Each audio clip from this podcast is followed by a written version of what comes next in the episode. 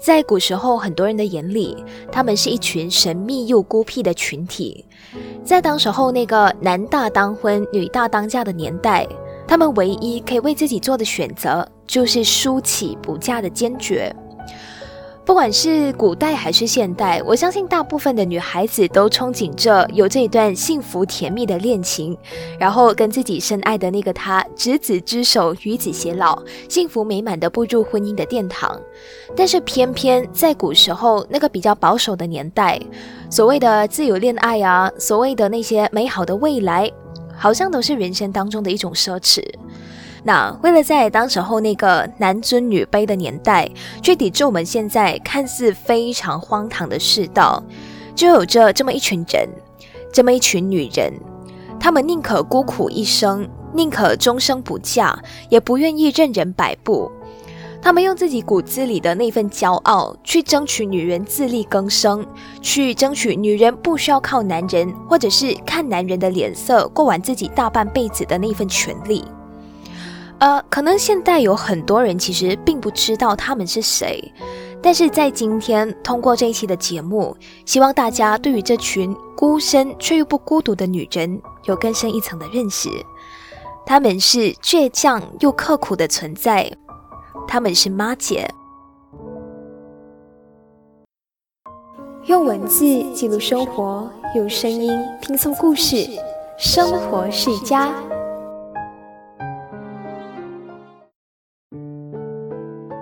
Hello，你好，我是佳苑，欢迎你来到生活世家这个小小世界。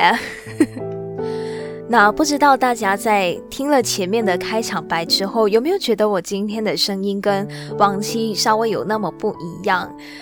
可能是因为在前两个星期的时候工作过度用嗓，然后再加上我自己又不多喝水的原因啦，所以就导致我这几个星期的声音一直一直都是处于。烧瞎的状态，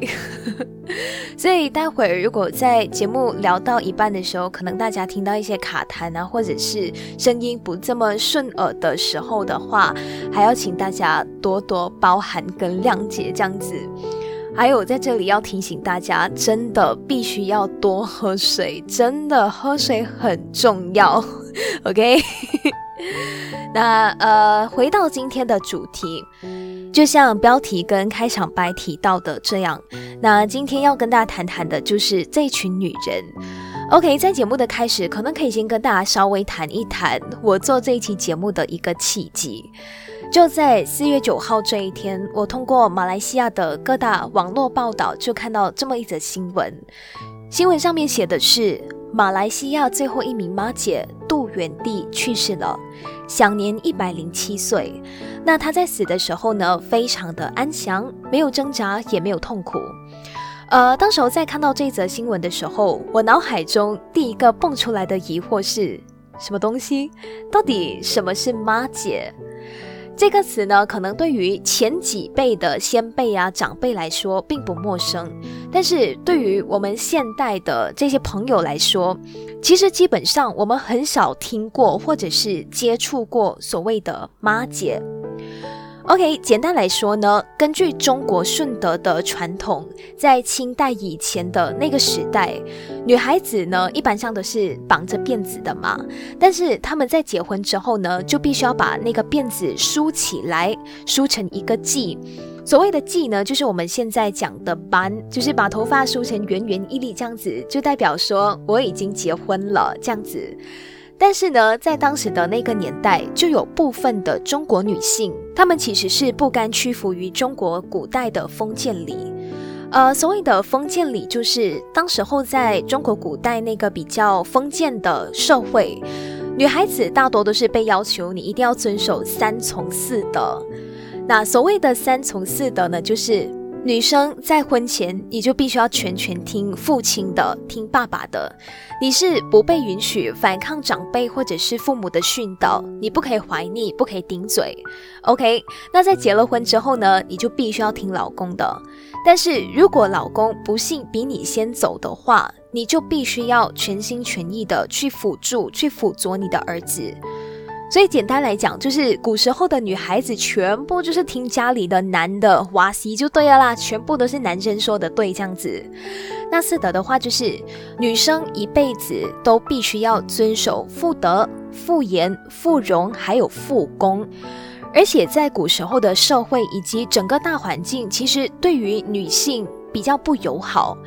基本上呢，现在的社会，我们所生活的这个年代，女性已经算是拥有一定程度的自由了。我们从小就可以自由的接受教育啦，那长大后呢，还可以自由的选择自己想要做的职业，这样子。那虽然讲说在现代啦，距离真正的男女平等还有一定的距离，但是起码女孩子已经开始掌握最基本的权利跟自由。但是呢，在中国封建的时代并不一样。当时候的女孩子呢，除了要遵从所谓的三从四德之外，结了婚的女人还有所谓的男外女内的这种限制。所以，我们经常会看到那些古代的电视剧啊，或者是电影，他们都是这么演的。结了婚的女人呢，你就是要乖乖在家相夫教子；年纪轻轻呢，你就要帮你的整个家族生孩子，你要开枝散叶，你要当个好妈妈，要当个好妻子。至于呃外出工作，或者是从小接受教育的机会，这些普遍上。只发生在男生的身上，就是只轮得到男孩子。你很少看到在古代的时候，女生有的这么自由的去接受教育，去出外打工工作这样子。所以呢，在这种体系之下，男人被赋予的外部空间跟职分其实是无限的，相对来说是比较开放跟自由的。男人呢，就是被视为他是社会非常重要、非常有发展潜力的栋梁。但是妇女呢，她们的内部空间是有限的，是封闭的，甚至可以说，整体的女性群体在当时候那个年代的社会地位是非常的卑微，而且是缺乏话语权的。所以我们可以看到，在那个时代。其实当女人真的不容易，一方面你又没有和男人拥有平等的权益，那一方面这个社会这个大环境又给你添加了很多很多的枷锁跟限制，呃，要你守妇道啦，要你当一个贤妻良母啦，还要把家里的男人把自己的丈夫当成是天这样子来供奉来侍奉，OK。这是真的啊！以前真的有这么一句话，叫做“天命不可逃，夫命不可违”。OK，所以各位女孩想象一下，如果现在的社会还是以前的那种封建制度的话，大家会怎么样？呃，我是真的有想过，如果我真的活在当时候以前的那个封建时代的话。假设我遇到的那个丈夫真的是很大男人，然后每天都很不合理的对待我，然后我还要唯唯诺诺，什么都听他的，都不能违抗，我真的会活活被憋死。因为我太了解我自己了，像是在日常生活当中，呃，当我遇到那些特别机车、特别蛮横不讲理的人的时候，虽然我不会正面面对面的跟那个人碰撞，发生摩擦。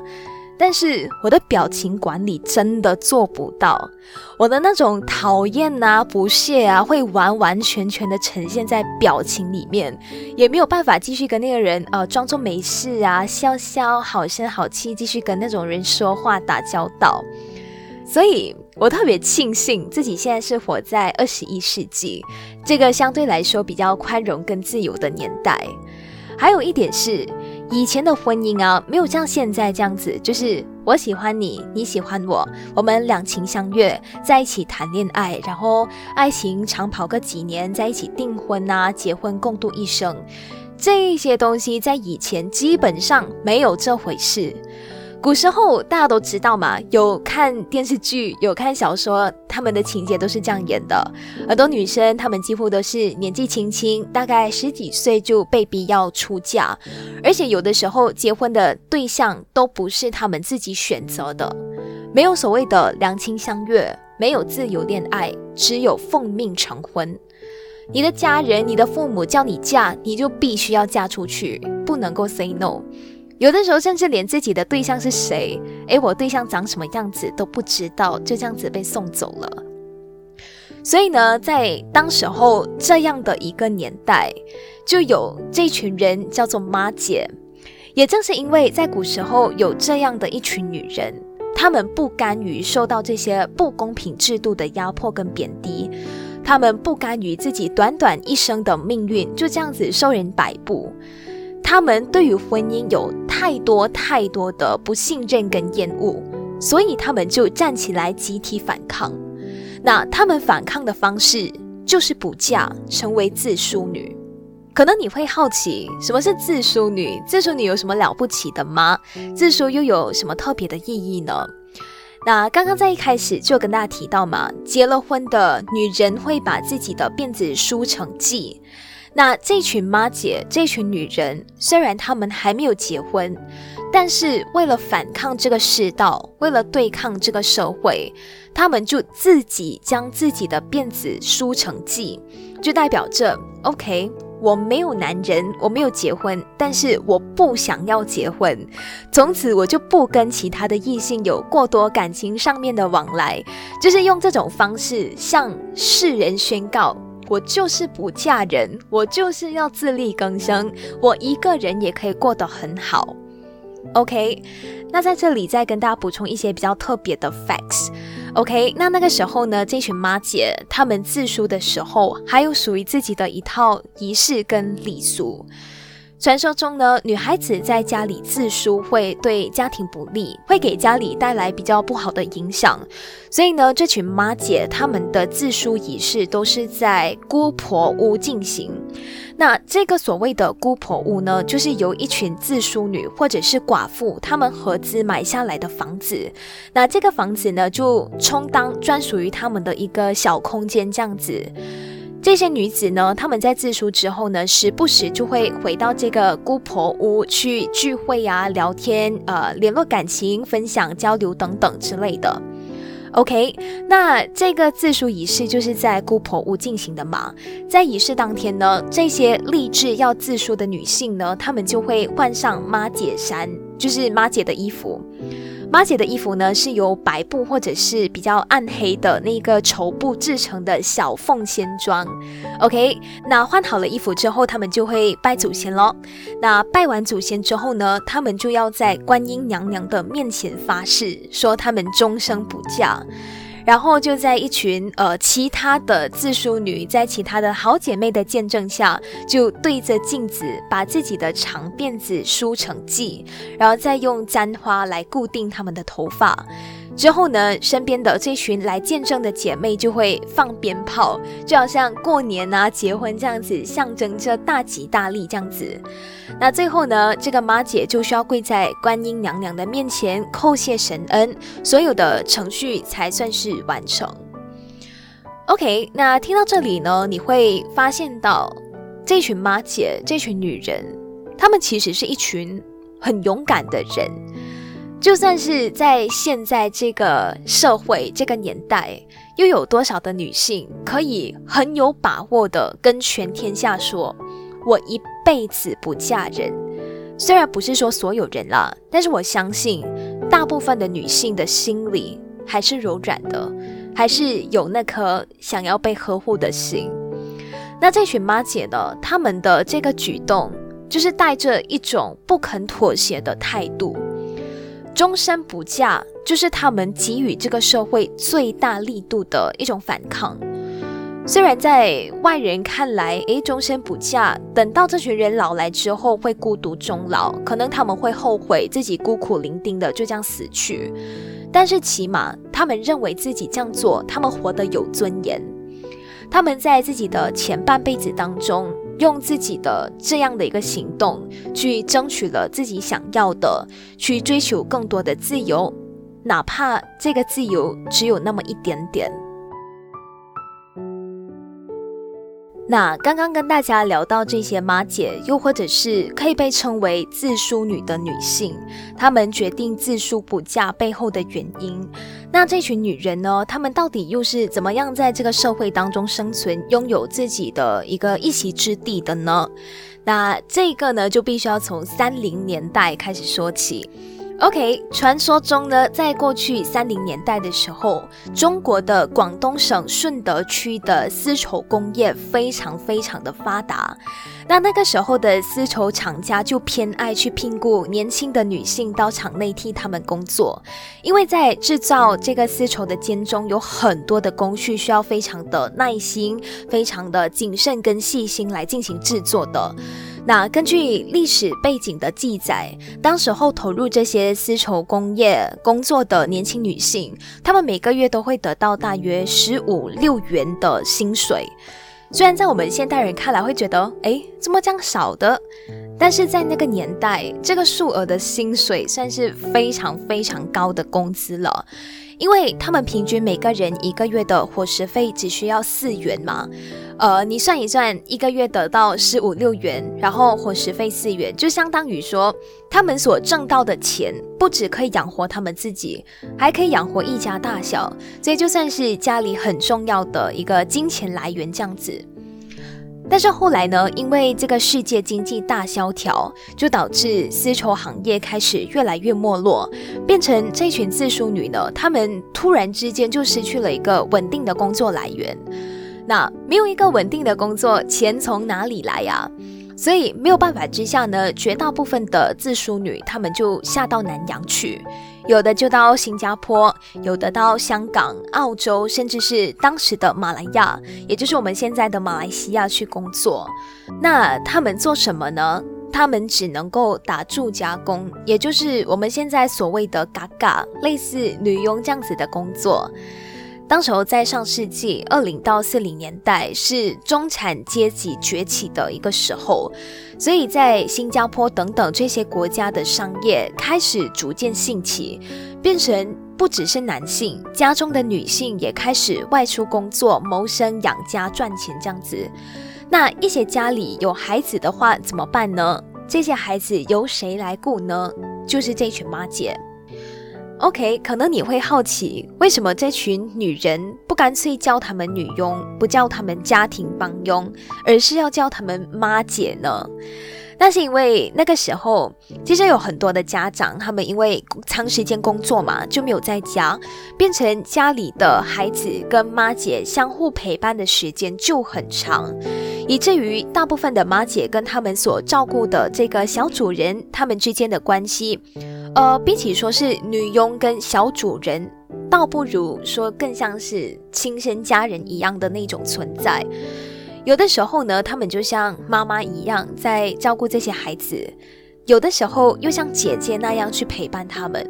所以，这种又像妈妈又像姐姐一样的存在，后来就被称为是妈姐，来一个 combination of 妈妈跟姐姐这样子。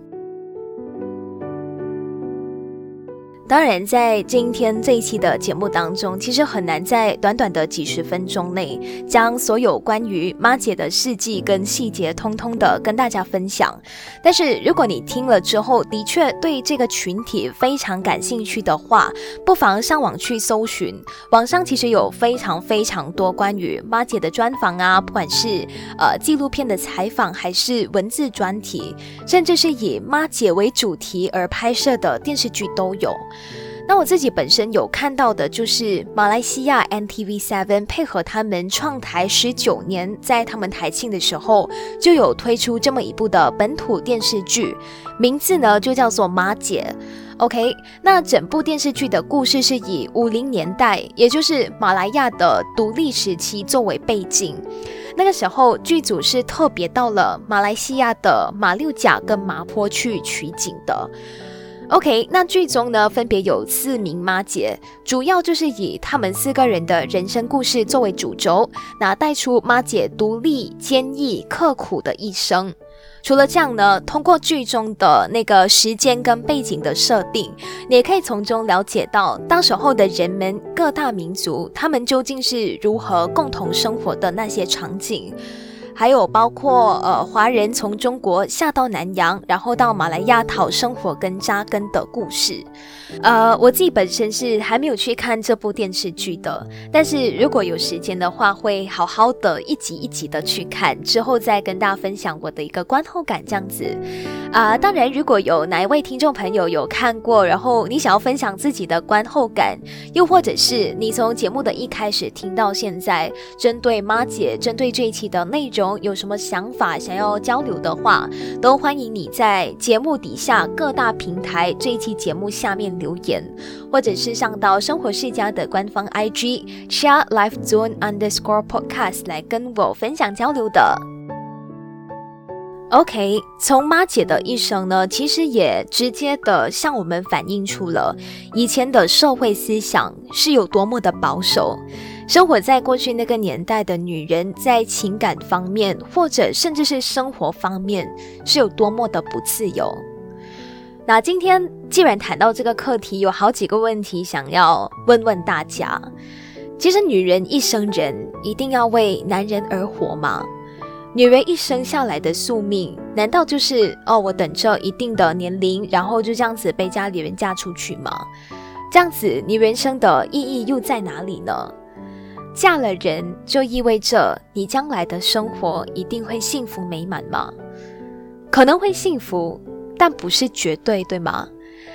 那前几天我有在生活世家的官方 IG Story 上面发布了这些疑问，然后也收集到了一些听众朋友们的答复。那这里就先来看一下一些听众朋友们对于婚姻的一些想法。首先，传心呢，他就留言道：“如果是为了嫁而嫁，女人的这辈子似乎就完蛋了。”还是那一句“宁缺毋滥”呐。好一个宁缺毋滥，这点呢就恰好碰到我待会要提到一些观点。如果大家在生命当中并没有遇到那个真的让你觉得哦就是他的那个人的话，其实不管男人还是女人都好，都不要因为周围的人的影响，或者是你因为随着时间你年龄一点一点增长而逐渐妥协。妥协这个东西，可能在人生的一些其他事情方面没有问题，但是在感情里面妥协就会很可怕。一不小心的话，浪费的很可能就是你自己的一生人一辈子。OK，再看到日常电台就写到，我觉得如果不是很爱，还是不要浪费时间在彼此身上。就算是男生，也不一定要娶老婆啊。真的，虽然今天的主题跟内容大多都围绕在女性身上，大多都是以女性的角度跟背景作为出发点跟大家展开讨论，但是婚姻这件事情，毕竟它是由一男一女，OK，普遍上来，我们不要说现在自由年代什么两男两女这样子，OK，大多都是由一男一女共同组建而成的，所以不管任何一方，不管你是男的还是女的。还是那一句话啦，如果真的不是因为爱而步入婚姻的话，那还是不要将就比较好。你一个人也可以活出属于自己精彩人生啊，对不对？那接下来呢，看到还有囧恩的留言，他就说：“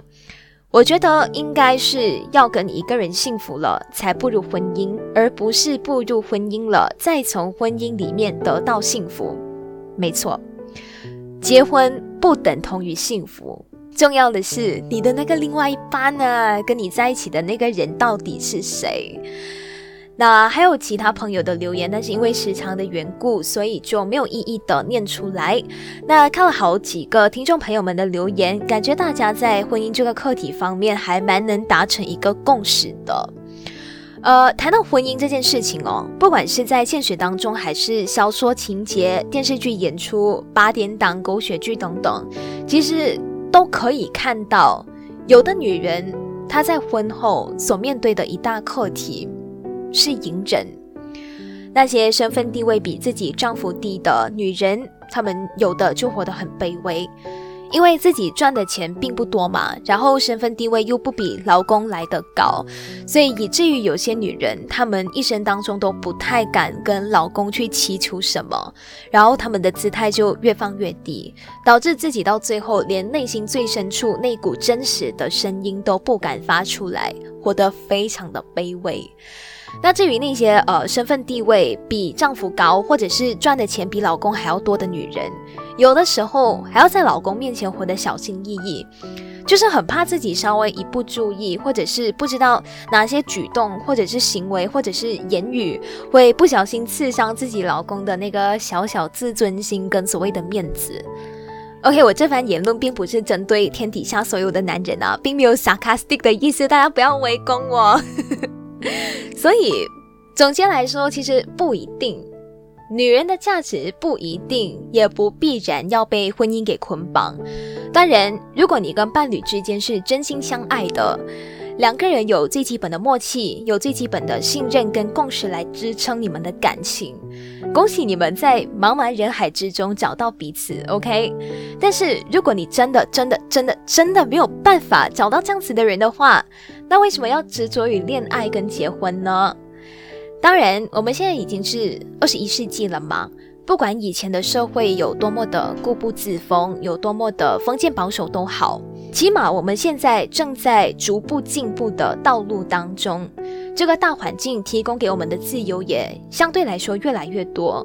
甚至我们现在可以看到感情方面都延伸出各种各样不同的恋情，有同性恋啊，有双性恋啊，甚至爷孙恋啊，等等等等。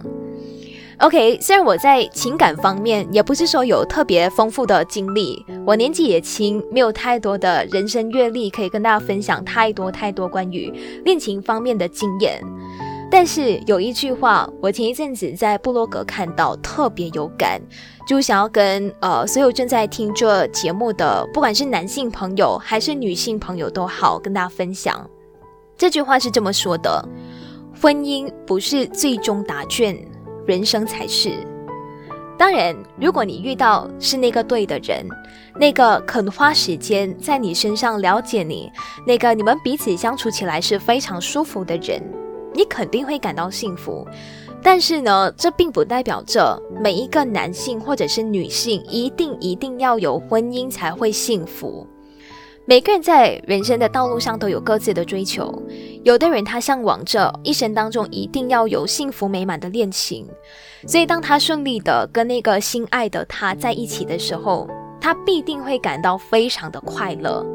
同样的，也有的人他一生中追求的是所谓的理想跟目标，所以当你顺利的考上你理想中的大学，顺利的得到你想要的职业。或者是当上你从小最憧憬的那个人的时候，相信你也会感到同等的幸福跟快乐。重点是，你想要过怎么样的一个人生？OK，那价值升华到这里，OK，这期的节目也来到了尾声。最后的最后呢，祝所有正在收听着这个节目的恋人、有情人终成眷属。然后也想跟那些到现在都还单身的朋友说，多爱自己。你值得更好的，那我们下期节目再见，拜拜。